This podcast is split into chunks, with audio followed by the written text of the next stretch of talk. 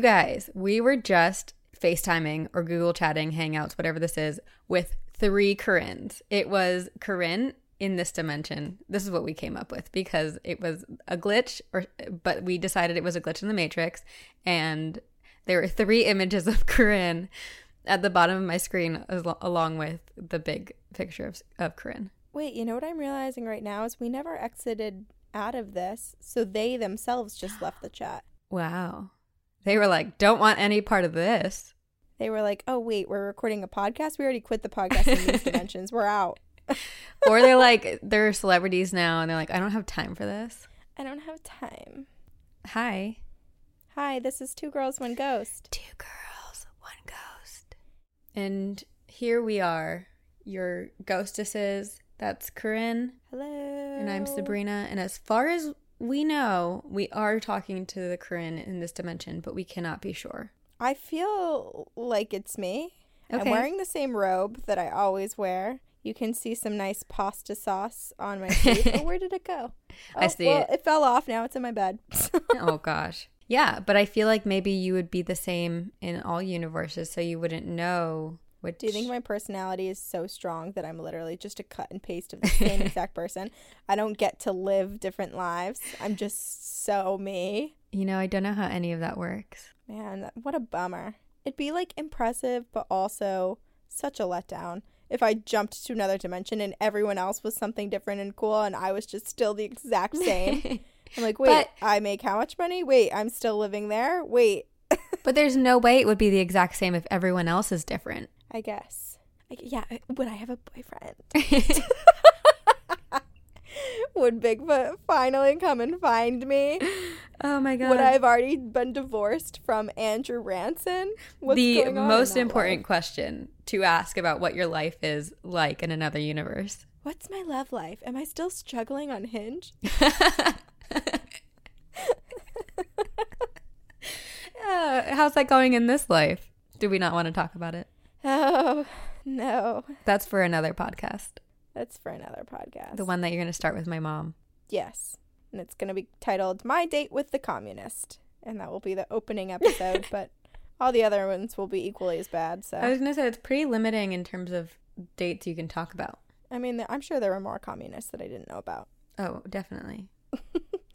Ugh, the guy with the ugly jeans. Remember you thought I meant like jeans, like as in his biology? Yes. Yep. And I was like, no, I didn't like his jeans. dungarees. it's better than wearing like flip flops to a date, to a first Yeah. date. How's your love life going? It's great. I have so many loves. It's Nick and then Leia. We're just all in love. It's a great big love fest over here. Did you see that my brother commented on the Facebook comment that you have? You have a post in our Facebook group going, Your bet with Nick. You're Mhm. trying to get a cat. He's trying to get on the podcast. And then my brother commented below and was like, Wait, so if Nick wins, can I also be on the podcast? We'll just do an episode where you and I don't show up, which will give us like a nice break, and it's just Nick, your mom, and Christian, and they have to figure it out yeah, on we'll their just own. see what they come up with. Yeah. And then you That'd and I get fun. kicked off this podcast and it becomes two girls, one mom, one ghost. Or two guys, one mom, one ghost. Yeah, there we go. Wonderful. Is it? No, this is ours. This is our thing. It's ours. No one can take it from us. Never. I keep my nails are growing really long, so I keep biting them. Not biting them as in like I'm biting them down, but biting them to appreciate how much length there is, how much enters the inside of my mouth, which is strange. But look at how long they are, and it's not. I mean, it doesn't look that long. Okay, well I'm showing you Wow. some broken ones. They're beautiful. I'm so impressed. I'm so happy for you. I follow a blogger. I follow many bloggers, but I follow a blogger named Sivan Ayla, and she told me to round. Told me specifically Hmm. to round my nails instead of doing the square, which I always did square, and it's made them so much stronger and longer. Yeah, I've always done round. Square. I can't have my nails longer than this because I get, they feel like they get so much creep and crud in them. Hmm. Gotta invest in a nail brush. I don't like the feeling of the brush bristles inside my nail. That freaks me out. You know what I'm scarred from? Is my first grade teacher. I think I've told you this before. My first grade teacher used to she used to put one fingernail underneath another and just go Ew. and just make that noise all the time. And I hate that noise now because all of first and second grade, that's what I was listening to. Yeah, that's you but know she was such a lovely lady. there everyone has their weird thing that they do that other people it just drives people crazy. And sh- I'm sure she had no idea that a little six year old was being driven mad Yeah. silently, right in rage, sitting there trying to learn addition while still still affected by it. still affected Yeah. years later. Years and years later. I'm trying to think if I had any weird things that my teachers did. Probably a million, but I don't remember anything from my childhood, so that's that's where I am. Although this podcast has kind of helped me recover memories. I don't know why, but I feel like when we read listener stories, all of a sudden I'll be like, "Oh!" And it has nothing to do with ghosts, but it it has to do with my own memories. So this has been therapeutic for me in a in a nice way. Was it, were they, did you block out your childhood because of certain trauma or did you block out your childhood just because you were like, eh, need more storage for future memories? You know, I have no idea. If it's trauma, I definitely blocked it out where I can't remember it. And then um if it's more space, then I'm I feel very sad for my brain because that means in another 5 years I won't remember anything else. It's like Google Drive. It's like, okay, would you like to pay one dollar for more storage? And I'm like, yeah, I We need that. Those our files are need too more. big. yeah, I want to regain my memories. Maybe I should do hypnotherapy. You should, but before you do that, Sabrina, I've been telling you forever for two years because this podcast has been around for almost two years to read Oh. Many Lives, Many Masters. I know, I know, but that's not going to bring back my memories. I know, but it's all about that. I know, and I'm fully supportive of It's reading it. Get pumped. I have too many things going on in my life right now at this moment to be reading a book. But when I sort out my uh, future, I shall do that. I also feel like people listening are probably confused as to why you said you have no time to read a book, but that you watch all of the television shows. That's because I want to take a moment to let people know that it's part of Sabrina's job to watch TV. Yes, correct. and also, like with interviews and meeting on shows, I have to binge watch their show to know what's going on and what's happening Right. in order to talk about it accurately and be like, yeah, I totally love when you did this with that. And this is why I want to work on your show. I had a friend who didn't have that excuse, but she'd always say that she didn't have time to read, Mhm. but she would watch like five hours of television a day. And finally, I was just like, you know what? Why don't you just say, I don't want to read. I don't like to read. I prefer to take in my entertainment in a different way through the tube. Through the tube visually yes i love reading and i miss it and i i'm still in my book club and i'm hosting next time and i hopefully will be able to read the book i think reading is the best medium Me too, and I'm still I'm still very much a, a physical book. me holder. too me too I like but flipping the pages, and I Mhm. like s- I like the smell. Of i was just gonna books. say the smell is so good although okay so i just got this book a little life and sorry i can't remember the guy's name hama something. It's a really complicated name but okay so i guess i do read because i've been reading it a little bit. But it's a massive book and unfortunately it it's like been around for a long time so you can tell that it's been it's been in a few hands and it just looks a little dirty. So i feel bad reading it in bed because i feel like my sheets are getting dirty. Oh yeah, probably. yeah. Uh, Speaking of our futures and our lives and why we're recording all of our episodes early, but no one knows that. Anyway, we it's because April for us is the month of vacation, we are going to Spain. We are going to Hawaii, hopefully. but not together. Not together, independently, but because of that, we picked this topic, which we'd had on our list for a long time, but it's vacation hauntings. Vacay, baby. Mm hmm So you want to go on vacation, you want to go somewhere romantic, you want to go somewhere warm, you want to get a nice tan. Well, maybe after this haunting or after these hauntings, you might not want to. I don't know if yours is scary. I don't think mine is scary. Okay, well, I'll save mine for last then. Perfect. Oh, great. We're always, always a theme. yeah. hmm You horrifying me somewhere, just random, unpredictable. In another universe. So I chose the destination. What What did you see out the window? Sorry, Leia's just so cute. I made a face. Oh, yeah, that was. She's just What did you like sleeping. I'm gonna cry. She's so cute. She's just sleeping, and her little lips are like. Oh God. Sorry. Oh, Yeah, I'm you fine. really melted. Your face. it's so cute. Are you okay? Yeah, I just want to give her a hug. Oh my God, Sabrina, you're crying. You're crying because you love your cat too much. and I'm crying because you caught me. All right, I'm good. okay, well, for my vacation destination today, I chose the destination that my parents went for their honeymoon. Ooh. So I'm looping Bill and Debbie Deb into this. Oh, maybe this is the episode that we should have Deb on. Should we just call her in? Phone a friend? I always ask little Deb to come on, and she never says yes. Why not? Because she, I don't know, she gets all shy and she's like, who, me? the great thing is that you hide behind a microphone, so it's easier. I don't know. I don't think she wants, I don't think she wants the whole world. I think she fears maybe having the internet. You know what? I was just going to guess, but why guess? I just have no idea why she won't be on our podcast. We'll ask her another time. I'll text her. I bet if my brother asked, she would be on his podcast because he's the favorite. well, you're my favorite, so. Thanks.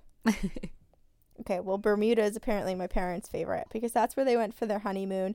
They got married in August of, I think it was 1985, if I did math right, which I usually don't. So somewhere around then.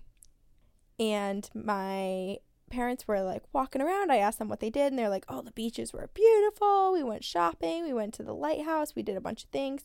And I was like, "Did you see any ghosts? Did you do anything haunting, haunted?" And then my mom said, and she's not an inappropriate person, and so I don't think she meant it as inappropriate, but I took it as inappropriate.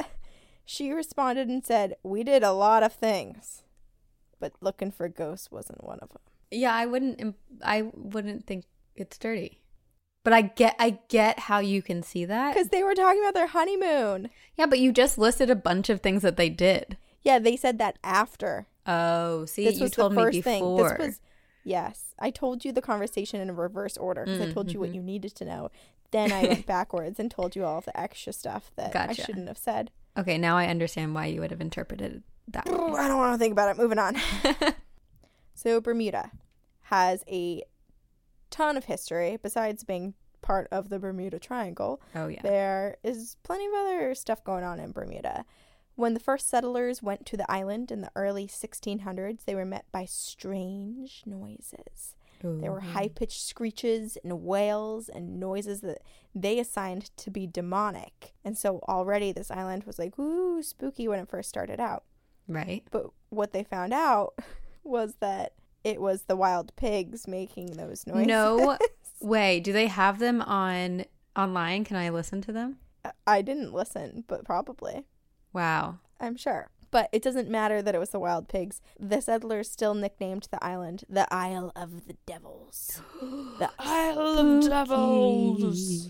The Isle of Devils. Bermuda is about 21 square miles or 53 square kilometers, so it's not huge, that's for sure. It's self governing, and the UK acts as its mom when it comes to defense and foreign relations. But the entire population of the island is just over 71,000 people, which sounds like a little amount, but also I was like, wait, that seems like a lot Yeah, because on an island? on an island. And then I looked up where I was from, and I don't have that many people around me Yeah. originally. So oh, I think interesting. it's poppin'. It's a poppin' island. Mm. But it, then again, it's its own country. Right. It's not just an island, it's a country. It's like the Vatican, although the Vatican is much smaller of a country. Can you name the six countries that end with the letter Y? Uh, with the letter Y, That end with the letter Y. But we can do this later. But Germany, yeah, Uruguay, yeah. Paraguay. Uh huh. So I have three more. Uh huh. Um, oh man. I have no idea. Tell me the other three. Okay, Turkey, Vatican City, and then shoot, now I'm blanking on the other one. Anyway, there's I think only six. Well, let's move on. Okay, whatever. This was, uh, what was that show? The Cash Cab? And oh yeah, Cash Cab with two girls. You asked the question and you couldn't even answer it. It was a trivia question that Nick brought home the other day. he busts in the door. Quiz! Pop quiz. Yeah. Okay, So back to Bermuda. On the island is a town called St. George, and it's over 400 years old. Oh, Italy. of its township. Italy? yeah. Actually, I Wow, think boy. there's more than six. There's like eight, but whatever. Sorry. This has been knowledge knowledge with Corinne and Sabrina. Yep. Okay. Anyway, go ahead. okay, sorry. Why am I apologizing? You interrupted me. yeah, I, I'm the one who should be apologizing. This is going really well. Oh man, sorry guys. Yeah. I hope no one's listening and this is their first episode. Okay, we're going back to Bermuda and to the town of St. George. It's 400 years old, and it's actually the site of where the very last woman was tried for witchcraft. The town on the island, Okay. I should specify. Wow. Because people are still being tried for witchcraft today in certain areas. Yes. Yes. Yes. Yes. This town is said to host many of the ghosts on the island. St. George is also a UNESCO World Heritage Site, just like the castle that I did last episode or three episodes ago, however many. And it was also one of the first settlements in the New World. It is also the oldest continuously inhabited settlement of the New World, which I guess makes sense because it's an island. So, Bermuda was also involved in a lot of American history as well. And that makes sense because it sits not far off of the east coast of the US. The residents were involved in the American Revolution and in the American Civil War. So there's a lot of history, a lot of hauntings. And then let's not forget there's the Bermuda Triangle. Oh, we can't forget that. Yes, which I mean, I'm not going to go into the Bermuda Triangle because that's an entirely separate episode. Yes. There's so much information on that, and people probably get the gist of it already. So I'm going to focus on the ghosts on the actual island. But just to give you like a quick one sentence synopsis of the Bermuda Triangle, if you're like, what the heck is she talking about?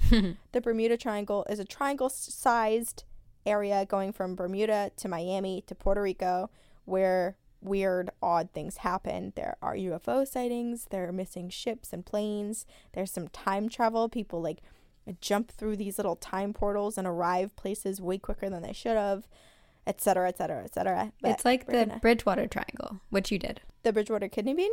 Yes, yes, yes, yes. Correct. Yes. Sorry, forgot that we renamed it. It's renamed forever in my mind. Okay, so one of the ghosts on Bermuda, on the island of Bermuda, is the ghost of Captain George Dew. Ooh. And actually, I call him a captain, but really, he was a pirate. so, Captain Pirate. Captain Mary. Corinne. Another potential suitor must have accidentally swiped left on hinge on him. Gotta backtrack. Love it. So George was a pretty bad dude when he was young. He'd go around and he'd be looting and pillaging areas and just being reckless, being a pirate, you know, being a boy, being What a young boy. do? Yes. But I guess it turned out that he wanted to turn over a new leaf. And Oh. in 1699, he was like, I want to settle down. And so I'm going to go build a home in the St. George parish in Bermuda and just be a nice person. And that is exactly what he did. That's his reputation. He went from being this, you know, regrettable type of human to being this cool man, this awesome neighbor. So gone was his wickedness that once inhabited him, and he just spent the rest of his life being a generally fine man. Gone was his wickedness. I gone like that. was his wickedness. I can't wait to have kids so that I can read children's books with all of the different voices. It's gonna be fun. Uh, so the house that he built was nicknamed the Old Rectory, and it still stands today. And you can actually go and stay inside of it. It's a bed and breakfast, and it's owned by the Bermuda National Trust property. And if you stay there, you may get a little taste of the paranormal activity because George used to play his or the harpsichord, hmm and people staying on the property sometimes hear the gentle music, the gentle sound of the harpsichord drifting through the home. George. He was a romantic at heart. Yeah, he gave up the life of pirating and pillaging to pluck of the strings on the old harpsichord. They do say that's the way to kick a pirating habit. Yeah, it's the best therapy. Old Morgan, not Captain Morgan, like the rum, but Old Morgan. He is another spirit that's said to haunt the island. Locals often refer to Old Morgan in the summer when the low lying rain clouds will head over the island. They'll kind of hover over the island. And it's believed, they say, that the rain cloud isn't actually a rain cloud, Hmm. but instead it's the spirit of Captain Morgan who had been banning a whaleboat while smugglers attacked him in 1775 Whoa. And his spirit now revisits the site of his attack each summer in the form of a rain cloud, reminding residents that justice has oh. not been served. Wait, that gives me chills. I'm imagining like a rain cloud in one spot. Is that yeah, what it just is? like sitting there and not moving. I don't think so. I think they're just like rain clouds going oh, over. Oh, oh, But I don't know. I guess I'll have to go to Bermuda and find out. Yeah, let's go. I'm down. Let's go. Honeymoon. Two year anniversary. Should we go to Bermuda? Hey. Laura Cox, her spirit also haunts a 200 year old house on Orange Valley Road. And the home is in a super beautiful area. It sits amongst 15 acres of gardens and citrus orchards. Ooh. So I'm like, no wonder that chick stuck around. That's really nice to go through. And now the house has gotten the reputation of being the most haunted house on the island because of her spirit. Ooh. And apparently, activity is so common that people say it's pretty standard to have some sort of unexplainable activity occur almost every single day. There are odd noises that are heard, doors are slammed, people will even see Laura Cox's spirit. And she had lived in the house but died in 1861, so she's been haunting it for quite some time now. And Laura was super into horticulture and she stuck around the property probably to tend to her beloved plants because she really loved her garden. And after she passed away, her house was passed down to the family, and her descendant, John Cox, he now owns the home, which may make it a little bit better just because Right. I mean, it would be worse if she was just like, well, what I'm about to tell you, like yelling at a random person, but instead she's yelling at her relative because Laura Right. does not handle change very gracefully when it comes to changes made to her garden. Most ghosts do not like change. No, they don't. Instead, Laura will go around and point very angrily at the area where her flower garden used to be, which has since been removed, and she's pointing to tell everyone. I feel like it's this gone. is very. She's a kindred spirit to you. Oh my gosh, she she's my like spirit. People are like, oh, that person or that that thing is my spirit animal." I think Laura Cox is my spirit person. I'll be her. Yes. Angrily pointing, "Where are my petunias?" Can't wait. Can't wait. So, lesson learned. Don't mess with Laura's garden or mine. My invisible garden. I love it though. It's so she's like, "Don't touch my stuff." It's very it's very Isabella Stewart Gardner of her. I don't know Which- who that is. if people don't know who that is, it's there's a museum here. You can go to the Isabella Stewart Gardner Museum in Boston. She was a woman who had collected a ton, a ton of art over her lifetime, and she's got some like, oh, we should go. We should go when you're here because it's so cool. Because she actually has a ton of like writings and letters and postcards from famous authors. Like all of these famous people and just wild Oh. people in history that you're like, wait, what? How did she collect that? Or how how was that addressed to her? Um, I like that. but basically, when she passed away, she donated her museum to somewhere, I don't know, the public. but she said in her will, you can't move my stuff. Like, you can't take anything out. And you also can't put anything in. So she was basically like, you can look, but like, don't touch. I like even that. That's smart. dead. Maybe I'll do that in my will. Yeah. And it's the site of one of the largest museum heists. What? Uh huh. What happened? These guys snuck in. They think that they dressed as security officers. Actually, oh my God, what's the name of that podcast? Is it Wine and Crime? Yeah. The, the three women? Yeah. Wine and crime from they Minnesota. they did an episode on the Isabella Stewart Gardner Museum, so you can Oh, I'll have to listen to that one. yeah, Wine and Crime does an episode on the Isabella Stewart Gardner Museum. So you, if you want to learn about it, you should listen to their episode. Also, they're just fantastic people, so just listen to them anyway. Yeah, we love them. Mm-hmm. Okay, so there's another spirit on the island. His name is also George. So yet another George, and he is said to haunt the Fort St. Catherine, and he's been seen on the lower levels of the fort. And this fort was constructed back in 1614 and it still stands today.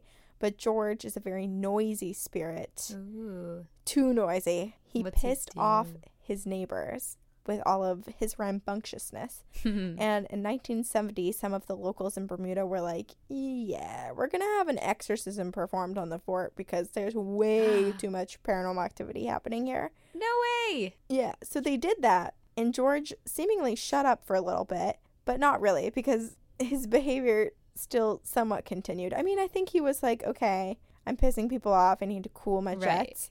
But But it wasn't. people, He's not a demon, so an exorcism wouldn't work. You know. yeah, He's people just like, still claim. "All to he was like, oh man, that was a little extreme. You could have just told me. or he's just laughing at them trying to perform an exorcism. And he's like, I'm not going anywhere. Yeah. Well, he people still claim to see him, and many visitors still hear chanting in the lower chambers. Ooh, So I'm like, is it chanting from him that's just like echoing, reverberating off of the sides of the fort? Or Yeah. What does he have that? other people that chant with him? Do all the ghosts gather together and go, oi, oi, oi, oi? Or maybe he's mimicking the people who are trying to perform an exorcism. He's like, So if you go to Bermuda in the summer, you might be thinking, I'm going to go get some sunny beach weather and I'm going to plant my butt right on the sand. I'm going to enjoy myself. I'm going to get nice and bronzed. My melanin is going to be screaming at me. Hmm. And what's more attractive than a pink sand beach? The sand is pink. what? Pink. That's cool. yes. So you can get like a little daiquiri and match. Your drink can match the sand. Wow. But it may not be all rest and relaxation on this beach because that is where the ghost of Hugh Gray walks these pink sand beaches. Ooh. Hugh owned a hotel, or I don't know if he owned it, but he at least managed the hotel on the island in the early 1900s. And in the 1920s, Hugh died mysteriously, and he was found at the foot of a staircase in his cottage. So nobody ever figured out exactly what happened to Hugh. They're like, did he fall? Did someone push him? Did a ghost push him? Brain hemorrhage. It's really hard to say, and no one has an answer. But Hugh definitely wasn't ready to move on, and maybe there's no point in moving on if you get to spend your afterlife on a peak sand beach Yeah, that sounds wonderful. with pigs screaming from the woods. Dream. Dream. I mean, just being a ghost in Bermuda in general would be nice. Pretty nice. Yeah. So, if you head to Bermuda, maybe you'll see a ghost, maybe not. But if you do anything at all, you should go on the haunted history tours. It sounds so fun. I was looking at all these pictures of the tours, and they take you through St. George, and they cover a lot of the history and the history of the hauntings on the island. And actors dress up as spirits and teach you about life back in the day and Ooh. what residents' lives were like. Just like gives you kind of a historic look of what were people doing on the island back in 1670 or whatever. That's Spirits cool. included. I love history tours. Yes. Yeah, and it's like history meets ghosts. It's a perfect The combination. perfect combo. So that's Bermuda, everybody. So we gotta go. Gotta go if we don't get sucked up into the Bermuda Triangle on the way. Yeah, that's true. Or while we're there, because we like don't, you know, if we go out boating and get, do scuba diving or snorkeling, and then all of a sudden, poof, we're gone. Poof. Poof. In another dimension. There is a what sounds like a serial killer inside of a corn maze outside of my window. So I apologize if you hear any noises. I think they're Oh. using a power saw. Don't know why. Uh, and yeah, so if you hear anything, Oh my god, you confused me so much in your explanation. I thought you meant that there was literally like people were going missing in corn mazes and Oh. they thought that there was a serial killer and I was like, "Right now, but the corn, it's not even growing season. That's not until July. What's happening? Where's this corn maze? Why aren't people saying something?" No, no, no. Just background noise concern. Although the power did go out in my apartment complex the other night, and I was terrified because the way the generator it made the biggest noise, like as if someone had like hammered it and broke it. And then the power went out, and this is like 11 p.m. And I just got so paranoid and started imagining the darkest things. And I was like, "Our windows open? Someone's gonna crawl in." And then any creak or noise of doors in the hallway, I was like, "They're gonna break their front door." And then Nick likes to provoke when I'm scared and goes, "Should I go grab the knife?" And I was like, "Nick, stop!" Like, Oh, I'd be like, "Yes, bitch, please. I'll grab mine. It's right here." yes. And then he went, fell right asleep, and I was like, "Great." Oh, I'm I'm alone and I stayed awake for another 2 hours and just stared out the window watching. Now you can write it into your script. Now you truly understand the irrational fear of someone experiencing a power outage. yes. Okay. What Do you have for us? Well, okay. Hopefully, I will be going to Hawaii on vacation in April, TBD, depending on my life. Um, actually, hopefully, I'm there while this episode comes out. Anyway, I'm going to paint a picture for you, okay? Mhm. This is actually what I imagine my life will be like. So imagine you're on vacation in Hawaii, okay? Okay. Picture this Oh, I'm picturing and it. And it's nighttime and you want to go dip your toes in the water and you know just look at the moonlight reflecting off the ocean. So you wander down there but then you see something strange kind of like a group of people emerging out from under the water. At first it looks like one maybe two. They're carrying like these lights and all of a sudden you realize it's not just two people. It is a massive group of what looks like warriors carrying spears and clubs, and the sound of thunderous drumming begins, accompanied by the warning sound of a conch shell. What do you do, Corinne? Um, bury myself in the sand and only keep one eye visible to keep that one eye on them to make sure they're not coming for me. Wow, Corinne, you are pretty spot on what you're supposed to do. Wait, really? Yeah, I, I literally said TBD what Corinne says, but I'm proud of myself. I don't even know the answer yet. Yeah. So basically, there's different. So two, there are two or three different things you should do. One of them is that you're supposed to lie motionless and face down in the sand or ground wherever you are, and and like just act like you're not there and don't make eye contact with them, which is basically what you said. Oh. And then oh. the other there there's weird. Okay, the other one is just run and hide. And then the so it's fight or flight. yeah, totally. But there's another or one that freeze, freeze or flight. Yes. There's another one though that says legend requires you to strip naked before jumping down and lying on the ground. Why? I do not know. Another one says peeing yourself will keep you alive. Don't know why.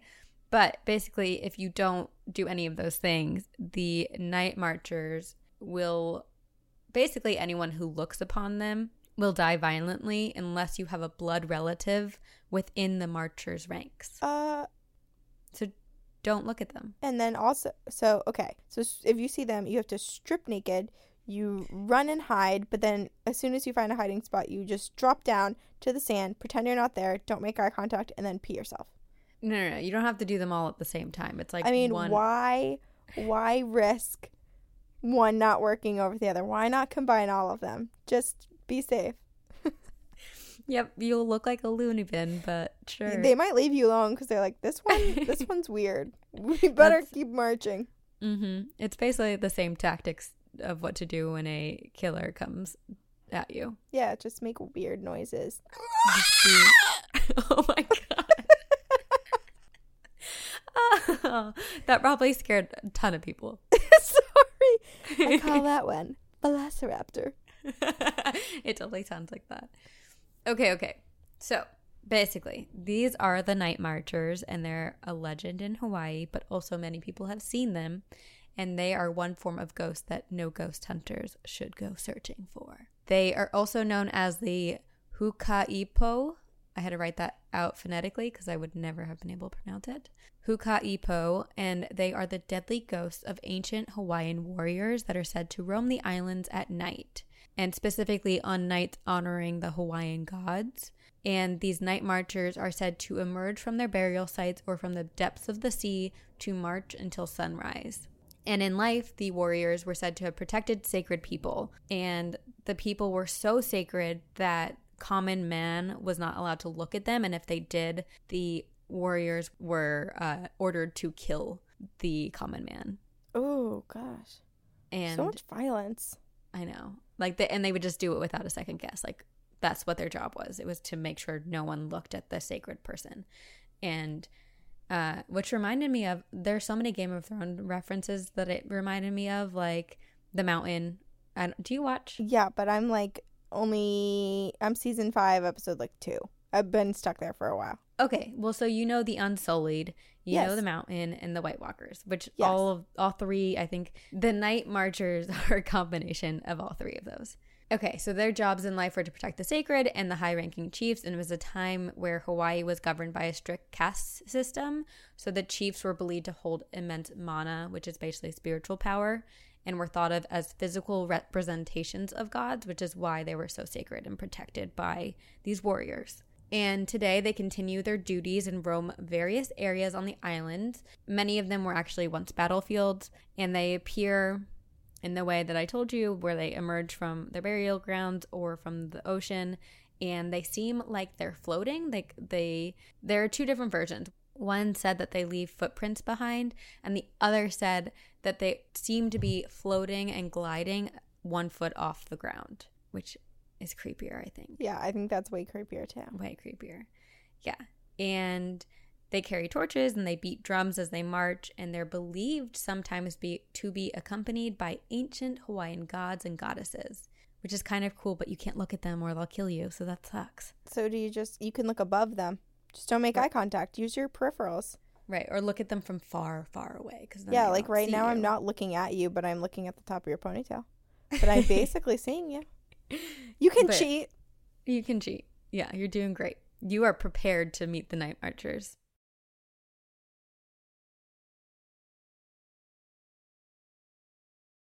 So, unfortunately, these warriors are believed to be fated to eternally march the islands in search of their next battle, which is really sad. It's like, one, they seem like angry people, who- or not angry, sorry, that's not correct. They seem like they have to do their job, which is to kill people, and they're forced to do it their whole lives, which I imagine, or their whole afterlives, which I imagine gets pretty tiring. And what if they want to move on with their life?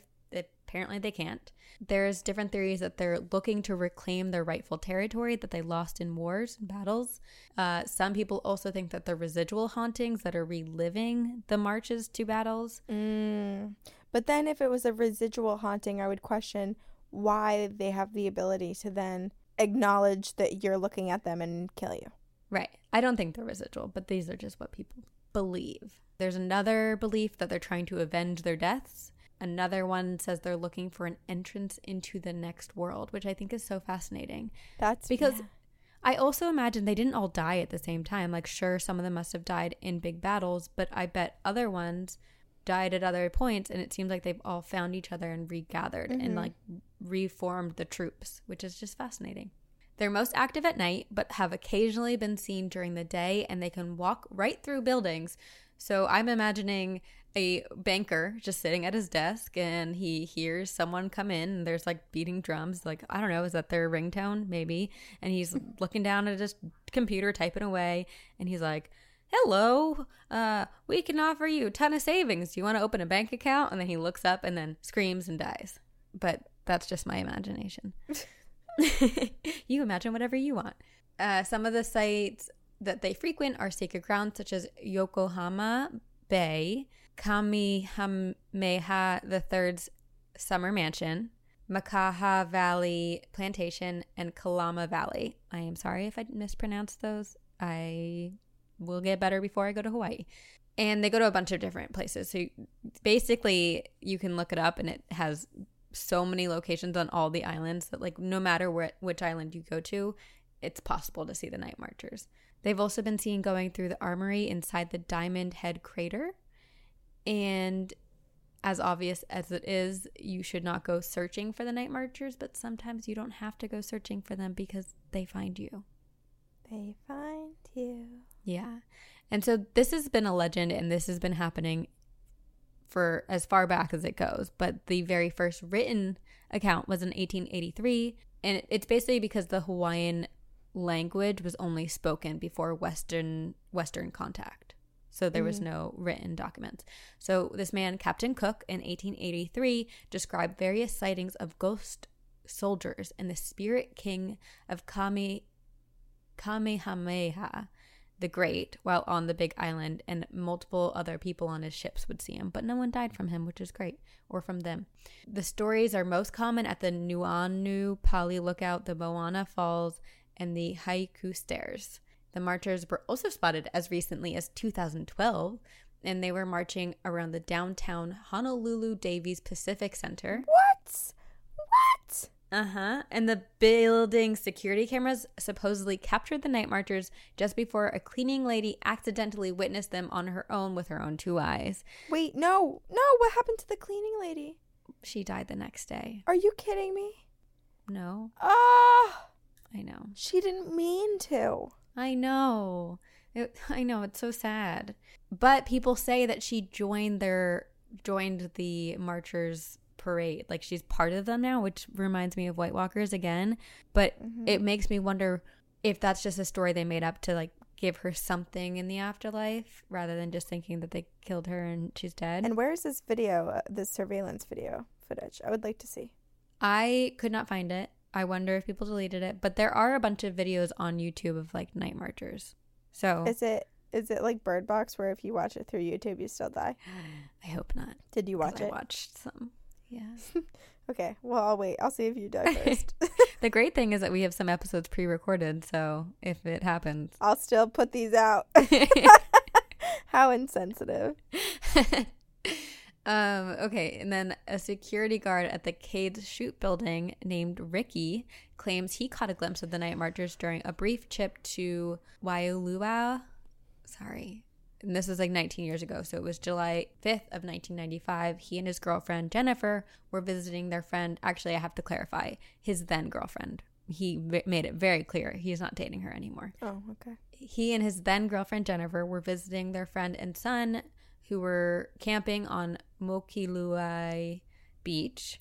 And they arrived at the beach around 10 or 11 p.m. and they were walking towards their friend's tent and they saw this flash of light in the distance. And it looked like a line of fire ants marching down the mountain by Dillingham, Dillingham Airfield. And they thought that there were just people hunting, but then he realized it was a line of long torches that seemed endless and they were slowly disappearing off the mountain ridge. So they were going over the mountain. And he said the line just continuously, it just kept going. Oh, it never ended. So it meant like there were so many warriors. And he and his friends actually survived to tell the tale. But Ricky was so freaked out after learning what night marchers were that he never returned back to that beach, fearful of seeing them and actually having a full encounter with them. I wonder if they're actively killing people to create an army and if there's some sort of war that we don't know about that's soon to happen on the other side. Well, that's scary. This is Game of Thrones. Yeah. Wow. Summer is coming. There is another woman, her name is Celeste, and she lived on a ridge next to a valley on the top of Kaunoi Street. And every so often she would wake up to the sound of beating drums. It was faint, but it was very clear. And she would turn to wake her husband, and the two of them would just lay there listening. And they both knew it was the night marchers, but they both like enjoyed knowing that they were passing. Mm-hmm. And one night they decided to peek out of their window and saw the faint light of the torches moving along with the sounds of the drums. And then February 25th, 2004, Celeste's father passed away in Tacoma, Washington. And two days later, she awoke to the night marchers marching in the valley. And moments later, a gust of wind came through the window and blew across her face. And immediately she was struck with like these thoughts that her dad was in peace and he was okay. She was like, maybe the night marchers wanted me to know that my dad was okay and at peace. So, like, maybe they have access to the other side and are bringing communication to people, which I think is very sweet. That is sweet. But then it doesn't explain the other side of things. Like, how do you know? How do they pick and choose who they're going to be nice to? I have no idea. I, well, they didn't see her. They didn't make eye contact with her. They just sent a message through the wind. I have no idea. I have no idea. Maybe it's just as long as you don't look them in the eye. When you look me in the eyes. One last story. There was a guy, he's a reader of paranormalstories.com, which is a blog, and it's very fun to read. And he submitted that he did look the night marchers in the eyes, but he survived. And he was on the beach with some friends when they saw the warriors, and he thought that they, like, he didn't think that they looked scary. So he kind of starts walking towards them, interested and fascinated by them. And all of a sudden, what he believes was the leader turned to look at him and he said he saw the warrior's eyes were lit like fire they were red they just brought about darkness and he immediately felt fear Ooh. and he ran and sped away with his friends in a car. The next day, he had no recollection of what had happened. And it wasn't until years later when he returned to that very same beach where he was flooded with all of his memories. So maybe they don't always kill, but they sometimes wipe your memory to be like, don't know. oh like you my don't god, that's kind this. of like the Hoia Baciu forest, Mm-hmm. where people don't remember that they had an experience until they Right. en- re-enter the forest. Right. Yeah. So it's I don't know. There's so many different theories and there's so many different experiences with the night marchers, but and either way, they kind of sound scary. I mean, aside from like the nice, sweet message that they sent to Celeste, but they sound they sound a little frightening. Mm-hmm. I And- know. I don't. They're also said to march on the last four Hawaiian moon phases. So it's like right before the moon goes completely dark.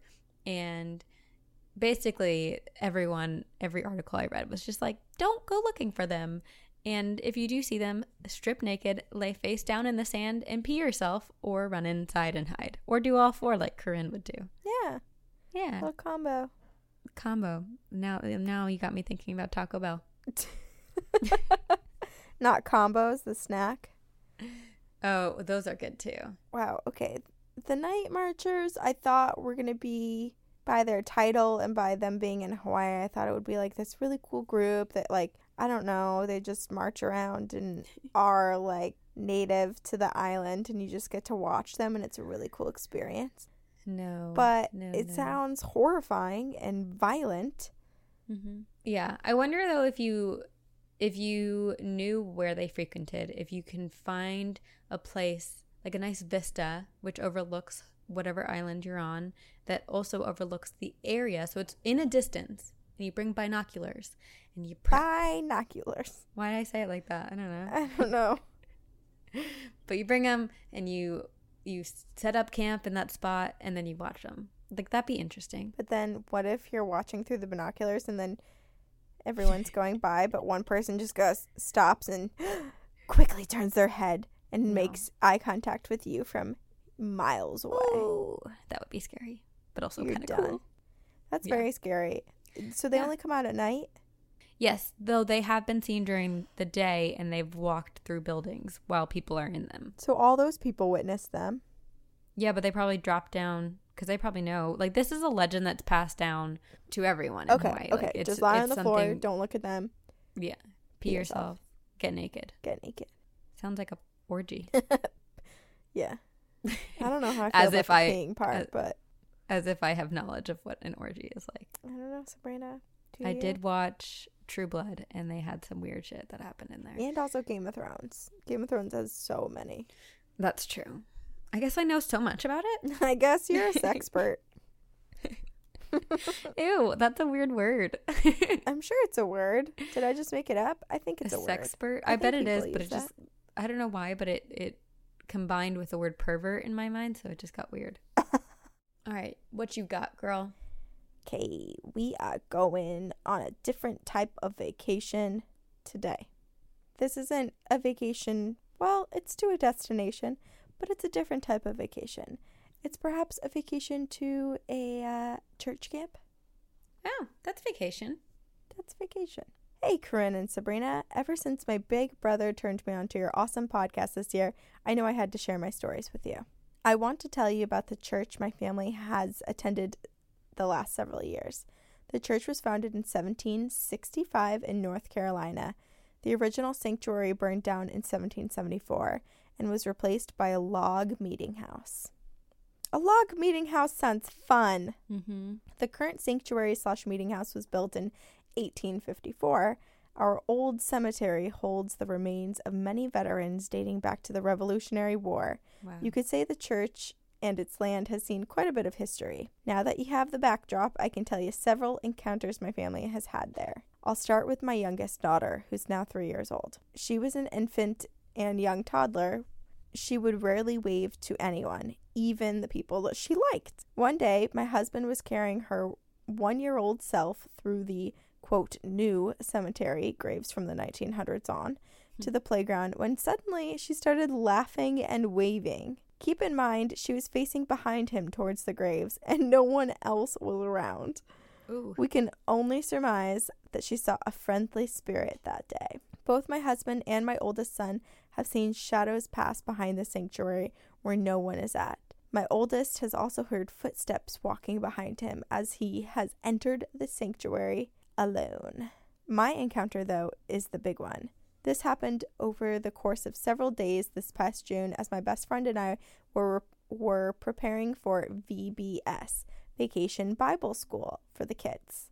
We were on crunch time and we were putting in very late nights at the church. First of all, there is a box on the outer wall of the fellowship hall next to the sanctuary which holds the keys to the church. Every evening, each evening we had to lock each evening we had to unlock the box to get the keys and then lock them back up when we left. The breezeway where the box is located faces out to the parking lot in one direction and the new cemetery in the other. I cannot begin to express to you the absolute feeling of dread and evil Ooh. that came from the direction of the ce- of the new cemetery at night. Only at night, oddly enough. It was the heaviest, most ominous presence we have ever felt. Needless to say, we learned how to make a mad dash in getting the keys from and back into the box every evening. On our last working nights there, the three of us in the building, we were the only people on the entire church grounds, were in the office making copies when I heard footsteps on the stairs leading into the hallway. We stopped the copier and listened. The handle on the door to the stairway began to rattle like someone was trying to open it. Ooh. It stopped and we carried on with our copying. A few minutes later, we heard it again. And once it stopped, we continued with our work, a little shaken but determined to get things done. A few more minutes passed by when suddenly we all felt something rushing towards us. We just instinctively at the same time blurted out, It's coming again! and backed up against the wall. Actually, they pushed me in front of them since I was the oldest and a mom. Gee, thanks, guys.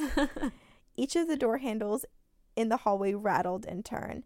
At oh. this time, we decided that the spirits wanted us gone, so we packed up and we went to leave.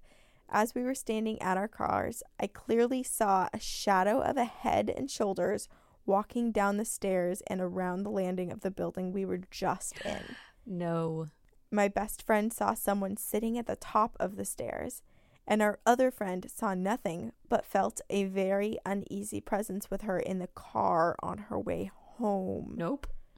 We decided no more working till midnight at the church.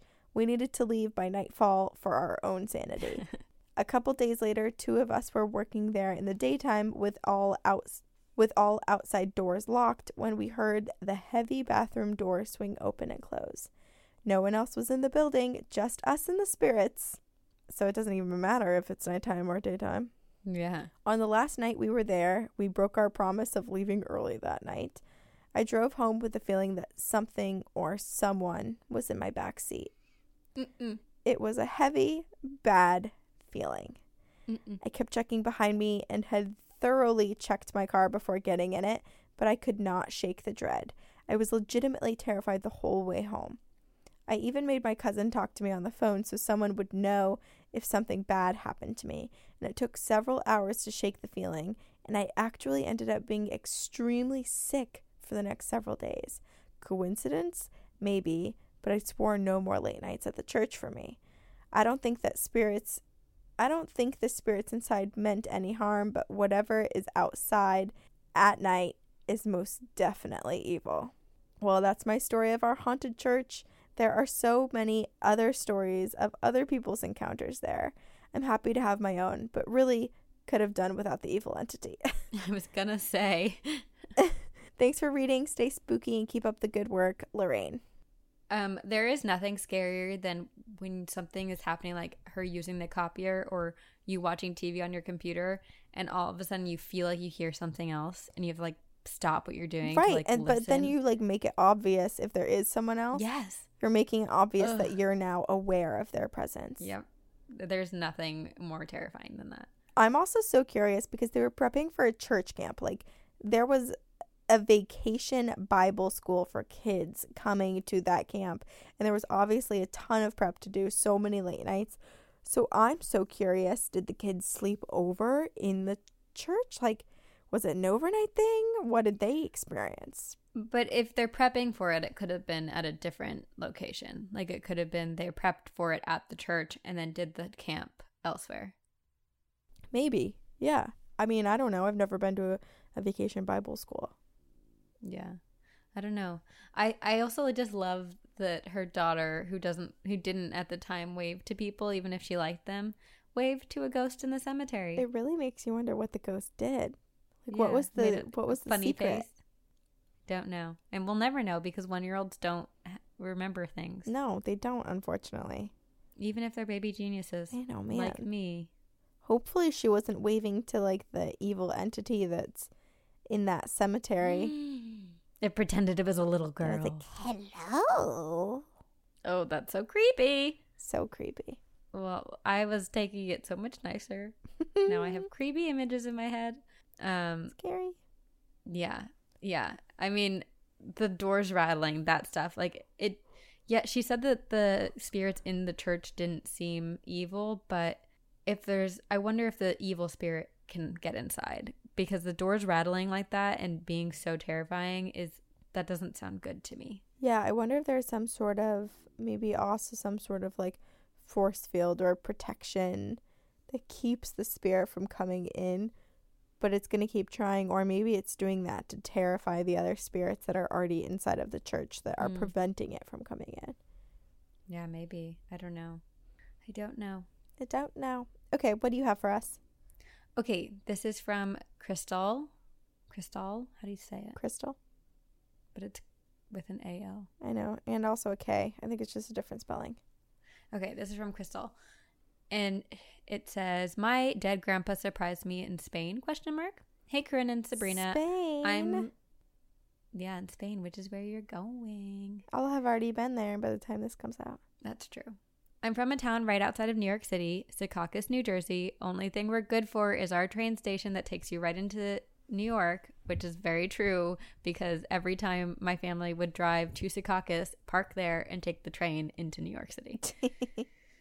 I'm 23 and addicted to your podcast, especially Encounters. I thought this would be a long shot if you actually read my story, but I thought, hey, why not give it a try? Everyone should give it a try because guess what? We're reading Crystal's story, and we'll read yours hopefully one day. We want to. We want them all. Uh, my grandfather passed away March of 2017, just two months before I graduated college, and I was devastated. While growing up, it was a little hard to say abuelo, so re- referred to my grandfather as Abo, and the name just stuck. Throughout this story, I'm going to refer to him as such. So, Abo and I were super close, but he was never the type to show a lot of affection. Abo got pretty sick two weeks before he passed, and just around the same time when he did get sick, he told my mom that if he were to die, he would want to be home, that he would want to be home and not in the hospital. Once he died, he passed in his sleep because that's what he wanted. Fast forward to this summer, I decided to go visit some cousins that lived in Mallorca, Spain, Hey, which is exactly where Corinne just I know. Or is going at the time of this recording. Background Mallorca is a little island off of Spain right next to Ibiza. My ex boyfriend and I broke up the night before I left. He broke up with me Friday and I- I left Saturday. So, 11 hour trip by yourself when someone just broke up with you isn't so pleasant. F him. Well, once I had gotten to my cousins in Spain, I definitely was a little better. But it was the second night I was there and I was sobbing before I went to bed, just because emotions are emotions and it hit me pretty hard that night. Thankfully, because of Wi Fi, I was able to contact my mom and talk to her because I was an emotional wreck. And as I hung up the phone with her, I heard someone at my door and I thought it was my cousin. So I immediately put my phone under my pillow and I pretended that I was sleeping since I didn't want my cousin to worry. I heard the door crack open and I heard footsteps as if someone was walking into my room. I didn't hear the light turn on, but there was a white light because my eyes were mostly shut, but I sensed that there was some sort of light in the room. Then I felt two hands. Someone brushed my arm and tucked me into bed, putting the covers on top of me. I'm never the type to put covers on myself when I sleep because I get hot, but I immediately felt right to sleep, and it was probably the best night of sleep that I had gotten the whole time I was on vacation.